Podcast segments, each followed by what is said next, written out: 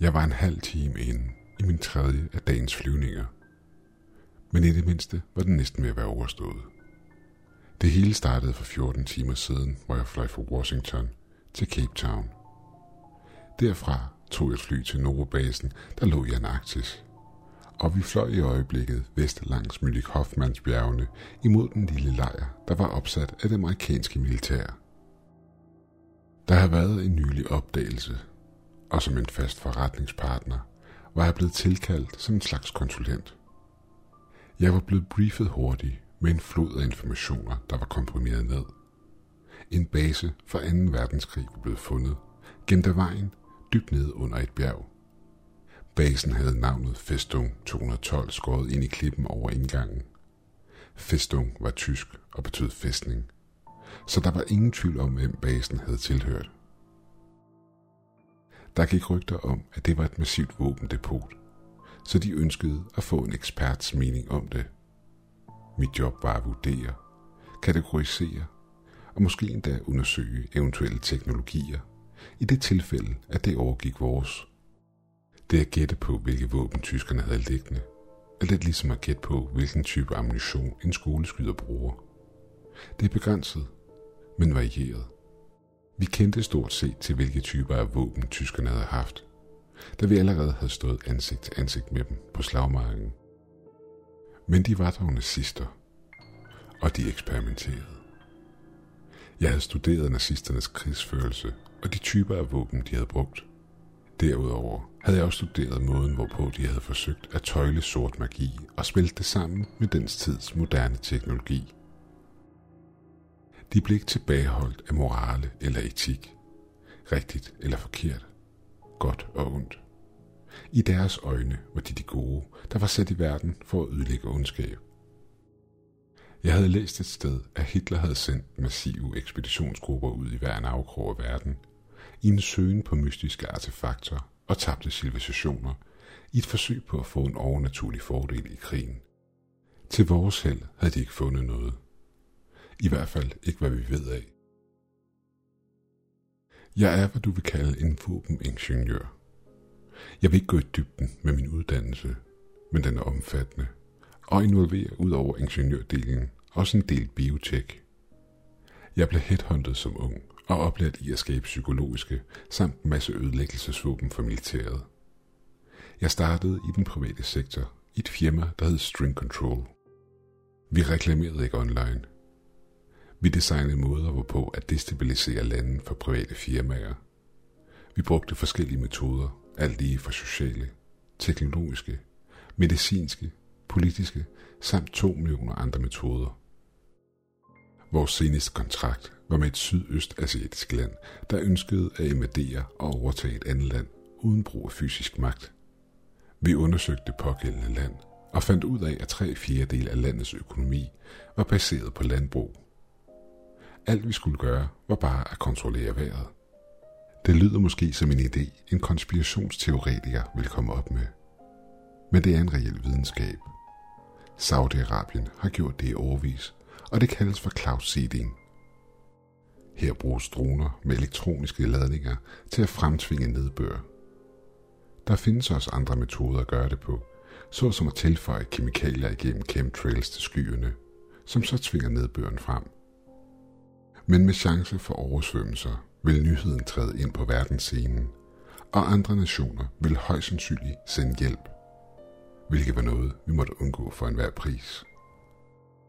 Så vi designede et system af droner, der gjorde det stik modsatte. I to måneder modtog landet, vi havde som mål, ikke en eneste dråbe regn, hvilket resulterede i, at landets økonomi faldt sammen, da de ikke havde noget, de kunne sælge eller spise. Landets regering faldt sammen og gik med til alle krav og underskrev papirerne. Som en sidste hån betalte vores klienter os for at oversvømme landet i to dage efterfølgende. Det var ulækkert. Men jeg gik ud fra, at der ikke ville gå så lang tid før vores tidligere klient ville blive et mål i sig selv. Hvilket var noget, jeg så frem til med glæde. Jeg havde også et leksikon af kontakter for salg og køb af 2. verdenskrigsremedier, og ikke den slags købere, du måske vil finde i de gule sider. Men på en eller anden måde følte jeg, at det her det var mere hemmeligt. Mere farligt. Jeg lå tankerne falde tilbage på tyskerne, og hvilke typer af våben de måske havde arbejdet på, og hvor avanceret de havde været for deres tid. Det var ikke kun deres artilleri, jeg var interesseret i at se. Jeg havde også håbet på at se deres laboratorier. Jeg var fascineret over deres eksperimenter. Hvad havde deres næste projekt været? Gener, gas eller virus? Hvilke forfærdelige mennesker de alle sammen havde været. Jeg lænede mig tilbage i sædet. Det var ikke kun flyveturen, eller det, at tiden havde ændret sig. Jeg var udbrændt og havde et stykke tid lagt planer om at stoppe. Min samvittighed var begyndt at indhente mig. Noget, jeg troede, jeg havde begravet dybt nede i min bevidsthed. Jeg tænkte tilbage på nogle af de forfærdelige ting, jeg havde lavet tidligere. Det var som om mit sind inden for den seneste tid var begyndt at genkalde sig det hele igen. Som om jeg tilstod det hele over for mig selv. En af mine første klienter var et stort medicinfirma, der havde udsendt vitaminpiller med en aggressiv, men dvalende meningitis virus i. De gav os carte blanc til at uddele og observere virkningerne af sygdommen. Så vi lejede Gud, da de allerede havde meningitis-vaccine på trapperne og ønskede at se virkningen af den. Vi testede os andre sygdomme og gjorde nogle skræmmende opdagelser. Hvis du giver en procentdel af befolkningen en sygdom, bliver den genetisk, hvilket betyder, at for de børn, så får de også sygdommen. Der er en grund til, at du ser det en del mere i dag end tidligere. Og det er ikke på grund af, at befolkningen er vokset. Efterfølgende skiftede jeg over til pætriatiske sygdomme. Men det vil jeg ikke gå i detaljer med, da det er grunden til mange af mine mareridt. Sneen og kulden ramte mig i ansigtet i det sekund, jeg stod flyet. Selv med tykt og varmt tøj var det her en anden slags kulde. Vi blev vist over til et par sneskutere, der tog os til en endnu mindre lejr. Der fik vi udleveret snesko, da vi skulle vandre de sidste par hundrede meter til toppen af bjerget. Jeg kunne se en svag orange glød komme ud fra, hvad der mest af alt mindede om en stor døråbning for enden af den snedækkede sti, vi fulgte. Men det var ikke en dør. Derimod var det en indgang, der var hugget ud af klippevæggen. Den ledte ind i en tunnel, der var oplyst af lange rækker af lys. Vi fulgte guiden ned ad de snodede gange, der tog os dybere og dybere ned under bjerget. På et tidspunkt begyndte guiden at jakke og handsker af. Hvad laver de, tænker jeg for mig selv. Vil det ikke blive koldere, jo dybere vi kommer ned? Vi passerede flere eksplosive anordninger, der sad fast på minigangens støttende stolper. Anordningerne så gamle ud og havde tysk tekst skrevet på dem – Guiden informerede os om, at det var koblet til andre anordninger, der sad strategisk placeret rundt omkring under hele bjerget. Så hele bjerget kunne bringes til at kollapse ind over sig selv, hvis der skulle blive behov for det. Men hvorfor skulle der dog blive brug for det, tænkte jeg for mig selv. Gangen snod sig længere ned, og pludselig mærkede jeg en varme skylle hen over mit ansigt. Vi drejede om et hjørne og befandt os nu i en massiv hule – hvad fanden var det, jeg kiggede på? Hulen var dækket af lamper, der lyste op i loftet, og sendte store skygger op langs væggene og op på stalakitterne, der hang ned fra loftet. Men alt jeg så var grønt. Så meget grønt. Det mindede mest af alt om en botanisk have. Der var frodig vegetation, og selv en lille sø. Stalakitterne, der hang ned fra loftet, var dækket af snoede planter, der hang ned fra dem – Vores guide så mit chokerede ansigt og fortalte, at vi befandt os i en geotermisk lomme. Bjerget var fyldt med dem, og fyldt med mineraler og vitaminer. Så de havde intet problem med at understøtte den her form for plantevækst, selv uden fotosyntese. Men det var ikke planterne, der fangede min opmærksomhed. I den bagerste ende af den enorme hule stod en enorm skægget og herkuleslignende statue, der var hugget ind i væggen – Statuens ene hånd så ud til at presse en stor skabnings hoved ned i jorden. Det lignede en hø, men bare med tænder. Eller måske en drage. Jo mere jeg stirrede på statuen, jo mere sprang ordet Gud ind i mit hoved, hvilket passede perfekt til beskrivelsen af statuens udseende. Foran statuen var et bord blevet opstillet. Det var der, vi var på vej hen. Guiden fortalte os, at vi skulle følge efter ham i hans fodspor, især når vi bevægede os gennem floraen. Jeg stoppede op og rørte ved en af planterne. Jeg havde ikke set noget lignende før. Den havde flere vener af forskellige farver, der løb igennem den. Et halvt dusin forskere og militærpersonale var spredt ud over hulens gulv. Nogle af dem med metaldetektorer. Shit, tænker jeg for mig selv. I det, det gik op for mig, at de ledte efter landminer. Da vi nåede frem, trådte vi ind i en elevator. Et mix af gammel tysk teknologi og vores mere moderne fyldte elevatoren. Inde i den stod løjtnant Sullivan klar til at brief os. Han foreslog, at vi holdt os til de godkendte stier og gange, da tyskerne havde efterladt fælder. I de første par dage efter stedet var blevet opdaget, havde fem forskere og tre soldater mistet livet til disse gamle fælder. Han fortalte os, at det havde været et rod, men at de godkendte steder nu var sikre at bevæge sig rundt på. Sullivan fortsat. Elevatorerne var blevet bygget af tyskerne, men militæret mente, at hullet, der gik ned i, kun var blevet opdaget af dem, og ikke bygget af dem. Hullet gik 13 km ned i jorden. Ved 4 km dybde var der endnu en elevator, som vi skulle skifte over til, og som tog os yderligere 5 km ned. Derefter var der en tredje og en sidste elevator, der ville bringe os de sidste 4 km ned til bunden. Elevatorerne var den eneste vej op og ned. Dog var der en anden tunnel, der løb parallelt med den første nedstigning, og de mente, den var blevet gravet af tyskerne som en slags servicetunnel. Dog havde de ikke gravet tunneler ved de to nederste elevatorer. Tunnelen, der førte op, lå lige ved siden af elevatorplatformen ved det første skift. Og man mente, det tog omkring 4-5 timer at kravle i de snævre gange og hele vejen op til overfladen herfra. Herefter fik vi udleveret varmeafvisende dragter og blev instrueret i at forblive inden for det pågældende område, når vi nåede bunden. Hvordan fanden var det her hul naturligt formet og gik så dybt? Måske havde tyskerne virkelig opdaget noget. I det vi kørte ned, var min første tanke, at det måske havde været en slags missilsilo. Men 13 km nede. Hvilken form for teknologi havde de i virkeligheden haft hernede? Eller værre, hvilken type havde de fundet? Hvad nu hvis de havde fundet en ny type energikilde, en, der ikke kom i nærheden af beriget uran. Det gav mig kuldegysninger og mindede mig om det farligste våben, jeg havde hørt om. Et, som vi heldigvis aldrig havde brugt.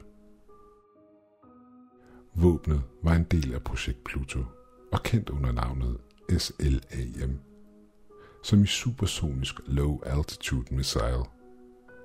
Det var massivt, og for at opnå en topfart skulle det affyres med en normal raketbooster fra jorden af. Når den så nåede sin ønskede højde i det ubeboede område omkring målet, blev den atomiske kerne i våbnet gjort kritisk, hvilket betød, at den ville have en uendelig rækkevidde fra dens energikilde, indtil den blev guidet imod målet. Det betød, at missilet, der bare atomvåbnet, kunne konverteres til en ubemandet drone og levere alle dens atomvåben til målet i en utilgivelig storm af død og ødelæggelse. Men det endte ikke der. Når missilet slog ned, ville det derudover sprede en dødelig radioaktivitet, der ville lægge sig over området i flere hundrede år. Men tyskerne var forhåbentlig aldrig nået så langt. Vi skiftede over til den næste elevator, der befandt sig på platformen under os.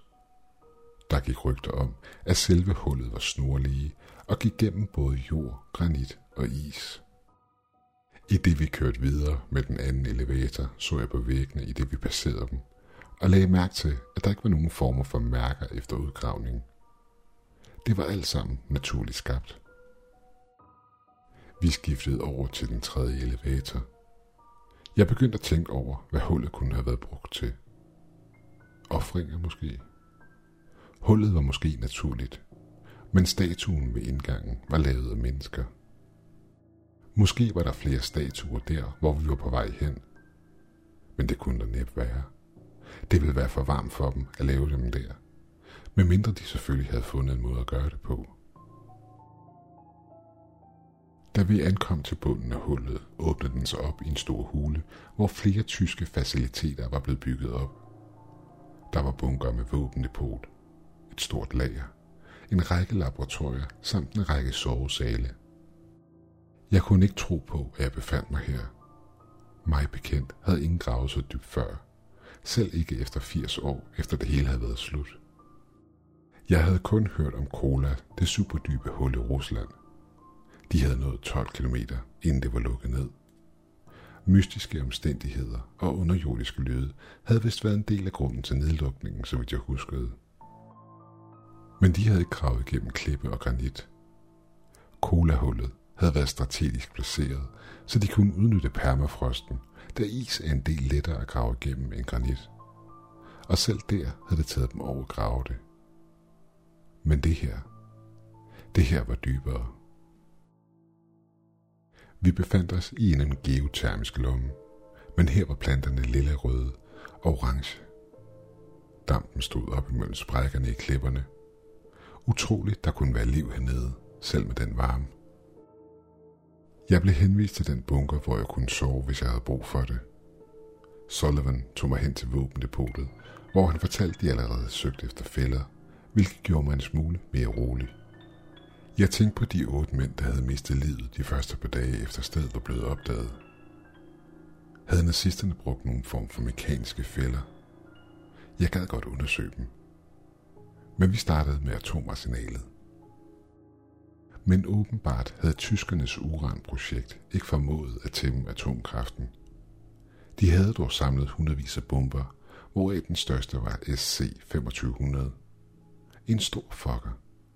Den var der et par dusiner i hernede. Men det skræmmende ved dem var, at de var alle sammen åbnet. De var blevet sat sammen og forbundet til hvad der mest af alt mindede om en dødemandsknap. Jeg var sikker på, at blev de aktiveret, ville de selv efter så mange år stadig springe i luften.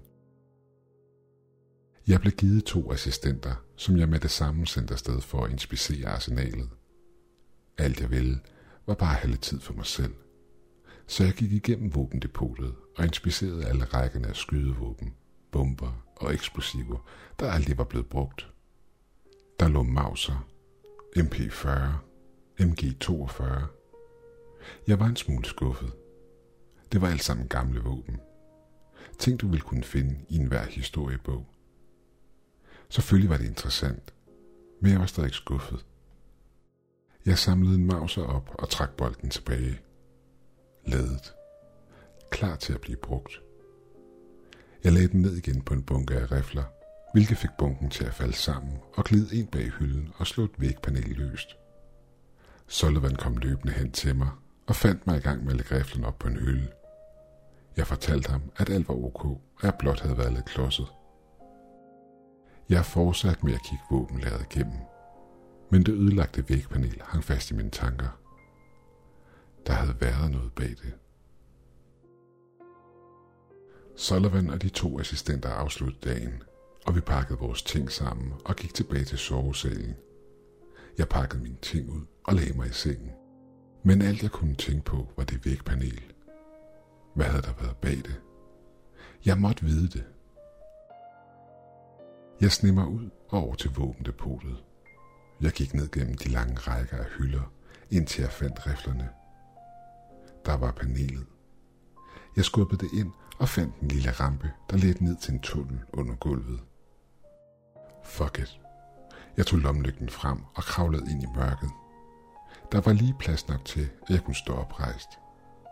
Tunnelen led tilbage i retning mod elevatoren, men bare under den.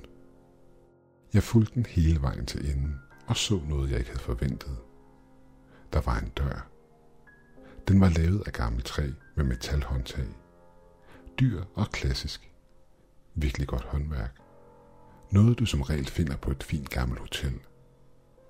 Jeg stod lidt og diskuterede med mig selv, om jeg skulle åbne den. Hvad nu hvis der var en fælde? Men min nysgerrighed var for stor. Så jeg åbnede døren. Det var et stort rum, der mest af alt lignede en kombination af et kontor og et bibliotek. Det var fyldt med nazistiske udsmykninger, gamle tyske bøger og fotos, samt et gammelt oliemaleri af Hitler, der hang på væggen. Derudover var der en vinreol samt en pladespiller med en samling af støvede vinylplader. Var det muligt, at det her var Hitlers sidste gemmested? Men han nåede aldrig hertil. Jeg overvejede kort, om jeg skulle tage hul på en af de 100 år gamle vinflasker, men besluttede mig for at lade være. Jeg tænkte, det var bedst nok ikke at spise eller drikke noget, vi ikke selv havde taget med herned. Men måske kunne jeg snige en af dem med tilbage. Jeg gik hen imod skrivebordet, nysgerrig på, hvad jeg ville finde. Men min fod blev fanget noget på gulvet, og jeg mistede balancen et kort øjeblik, inden jeg genvandt den. Jeg så ned på gulvet for at tjekke, hvad det var, jeg nær var faldet i. Det var et håndtag. Det lignede en lem. Det gik op for mig, at jeg befandt mig lige under elevatoren. Hvad nu hvis hullet fortsatte ned efter, og det her var vejen ned? Jeg åbnede langsomt lemmen. Ingen fælder. Ingen eksplosion. Jeg sukkede dybt. En lille metalstige førte ned til en mindre platform. Jeg kravlede ned og så, at i den anden ende af platformen var en sort spiraltrappe, der førte længere ned. Jesus Christ, hvor langt ned fortsætter det her, tænker for mig selv. Jeg kiggede ud over kanten og så, at den ikke fortsatte så langt, som jeg havde frygtet. Under mig var der noget, der lignede et cementgulv. Det var glat og bredte sig ud over hele bunden af tunnelen og helt ud til væggen. Det her var bunden. Jeg havde nået den. Jeg stod nu på et sted, hvor en af de ondeste mænd i historien havde stået. Men ude på cementgulvet stod en perfekt rektangulær klump af granit midt i centret af det hele. Det mindede mig mest af alt om en sarkofag. Men den her, den var tykkere. Langsomt gik jeg ned ad spiraltrappen, imens jeg kiggede efter nogle former for fælder. Men der var ingen. Jeg trådte ned på cementgulvet. Det gik op for mig, at det ikke var cement, men noget, der mindede om det. Det var en form for varmeabsorberende skum, der var blevet hærdet over tid. Granitlåget på sarkofagen var det, der stak mest ud i rummet. Det var helt sort i forhold til fundamentet under den, som var gråhvidt og så ud til at veje et ton. Hvorfor var den hernede? Hvorfor sad den i midten af rummet, perfekt centreret? Og hvordan var den kommet herned? Eller havde den altid været her? Mine tanker blev ved med at glide tilbage til billedet af et låg på en sarkofag, og det, at der var noget elgammelt, der ventede under låget. Ventede på at blive bragt tilbage. Hvilket var dumt. Var det ikke? Jeg trådte nærmere med lommelygten i hånden. Lyset fangede noget på toppen af låget. Udskæringer. Der var ord skåret ind i granitten. Jeg så på dem, men kunne ikke læse dem. Det lignede mest af alt symboler fra et uddødt sprog. Men på centret af stenen var der udskåret en række ord, som jeg kunne se var et moderne sprog. Det var tysk, og ordene, der var skåret ind i stenen, var Hølle auf Erden. Jeg havde ingen idé om, hvad det betød. Var det her, de gemte deres endelige våben? Hernede under hans sidste skjulested. Jeg lagde hånden på stenen for at teste, om den var varm men i stedet rykkede stenen sig under min vægt. Låget havde bevæget sig et par centimeter, bare ved jeg havde rørt blidt ved det. Jeg lagde mere vægt i, og fandt ud af, at stenlåget var nemt at skubbe. Næsten som at flytte et stykke papir. Jeg gav det et skub mere. Låget smuttede fra mig, og der lød brag fra bunden af den. Næsten som klippet af revner. Der i sarkofagen jeg kan kun beskrive det som en begivenhed, der ændrede mit syn på verden for altid. Der lå en krop. Under kroppen begyndte stenunderlaget at revne, som om det var meningen, at det skulle ske, i det samme låd blev fjernet. Lidet var en mand, der bar en tysk kansleruniform fra 1945 og holdte en lukker i sin højre hånd over brystet, og en kopi af Mein kamp i den venstre. Han havde været gammel, da han døde, måske omkring de 80. Der var ingen tvivl om, hvem det var. Han havde stadig sit latterlige overskæg og hår, dog en del mere godt, i det han var blevet ældre på sin sidste dag hernede. Tusind tanker fløj gennem mit hoved. Var det en af Hitlers dobbeltgængere, der havde begået selvmord i Berlin? Eller var det her en af dem? Nej, det var ham. Jeg havde brug for at sidde lidt ned men bunden af sakrofagen under kroppen revnede igen. Dengang mere voldsomt og faldt så ned. Et rødt lys begyndte at skinne igennem klippen nedefra. Pludselig faldt hele bunden af sakrofagen ned, og de resterende stykker af klipper kollapsede og faldt ned sammen med lider Hitler. Et rødt lys samt en intens varme skød op igennem åbningen og fyldte rummet, jeg stod i. Hvad var der dernede? Jeg kiggede over kanten og ned igennem åbningen og så alt, jeg på ingen måde ønskede mig at se. Jeg så ild slikke masserne af skrigende kroppe, der vred sig imod hinanden. Jeg så vulkaner, der spyttede endnu flere skrigende kroppe ud i det altomsluttende flammehav. Jeg så ansigtsløse mennesker, der brændte i endeløse søer af kogende vand, imens bevingede skabninger rev og flod i dem fra luften. Langt ude i det fjerne så jeg en enorm skabning, der stod imellem vulkanerne. Den var større end nogen bygning, jeg nogensinde havde set. Skabningens hoved forsvandt op i mørke skyer, der omgav den. Pludselig gav den et brøl fra sig, der fik alle de brændende kroppe samt skabningerne til at ryste, og glasset i min ansigtsmaske revnede. Brølet fik alle skabninger og kroppene til at vende deres opmærksomhed imod mig og åbningen. Med et pludseligt ryg begyndte de alle at kravle, slå og kæmpe sig vej hen imod åbningen. Væk fra ilden og væk fra smerten. En bølge af varme ramte mig. Den var ulidelig, men jeg kunne ikke bevæge mig af ren frygt. Jeg stirrede ned, i det min maske begyndte at smelte på grund af varmen. Stirrede direkte ned i helvede. Jeg genvandt kontrollen over min krop og greb granitlåget og prøvede at skubbe det tilbage på plads. Men det rokkede sig ikke. Jeg prøvede igen og lagde alle mine kræfter i. Men det var for tungt nu. Jeg så ned i åbningen igen og kunne se bevingede væsener flyve op imod mig. De forbrændte kroppe af glemte mennesker kravlede oven på hinanden og skabte et bjerg af frødende tænder og klør i et forsøg på at nå mig. Jeg prøvede endnu en gang at skubbe til låget, men det bevægede sig ikke. Porten var åben nu, og sådan ville den forblive. Jeg for op ad spiraltrappen, imens det røde lys og varme fyldte kammeret. Jeg løb igennem tunnelen og krav ud af vægpanelet og ud i våbendepotet. Jeg måtte ud herfra. Jeg måtte nå elevatoren. Der var ikke tid til at samle mine ting, og ingen tid til at advare de andre. Jeg måtte nå ud og springe stedet i luften, inden de her ting der nåede toppen. Jeg løb alt, hvad jeg kunne. Bag mig kunne jeg se gløder og aske fylde våbendepotet. Jeg nåede elevatoren i samme øjeblik, Sullivan kom ud fra sovesalen. Han så forvirret ud, som om han ikke var vågnet. Han spærrede øjnene op, da han så flammerne opsluge området. Jeg havde ikke tid til at vente på ham eller nogen anden. Jeg lukkede porten til elevatoren og trykkede på knappen. I det elevatoren skød op, så jeg Sullivan bryde ud i flammer, da de brændende kroppe opslugte ham i gangen. Elevatoren skød hurtigt op, og ilden var stadig i bunden af komplekset. Det ville tage omkring 10 minutter, indtil jeg skulle skifte elevator igen. Jeg håbede blot på, at det hele ville holde indtil da. Jeg nåede platformen med den anden elevator og skiftede hurtigt over. Den ville bringe mig op til næste level, så jeg kun var 4 km fra overfladen. I det den begyndte sin opstigning, så jeg platformen, jeg for kort tid siden havde stået på, blive opslugt af flammerne.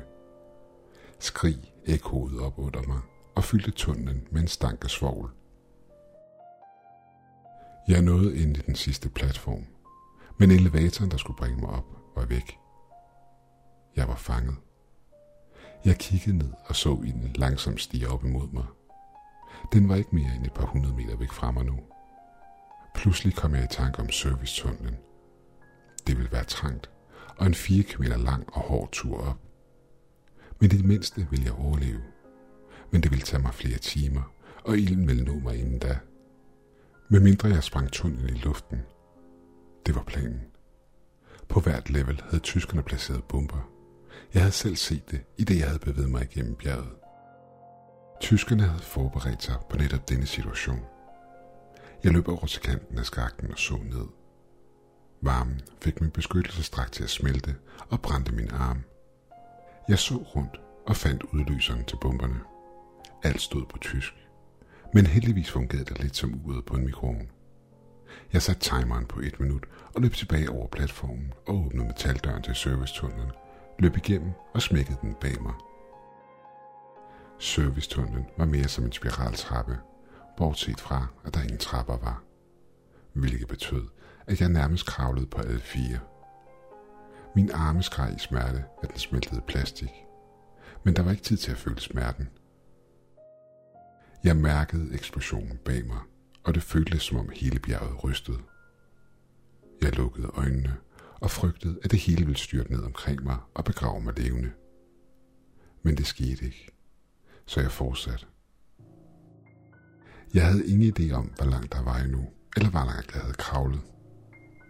Hvad nu hvis noget forud var kollapset? Tanken om at skulle vende om og kravle tilbage gav mig kuldegysninger. Men der var heller ikke noget at kravle tilbage til. Hvis noget af gangen var faldet sammen, var der kun to muligheder. Grav igennem det hele, eller give op.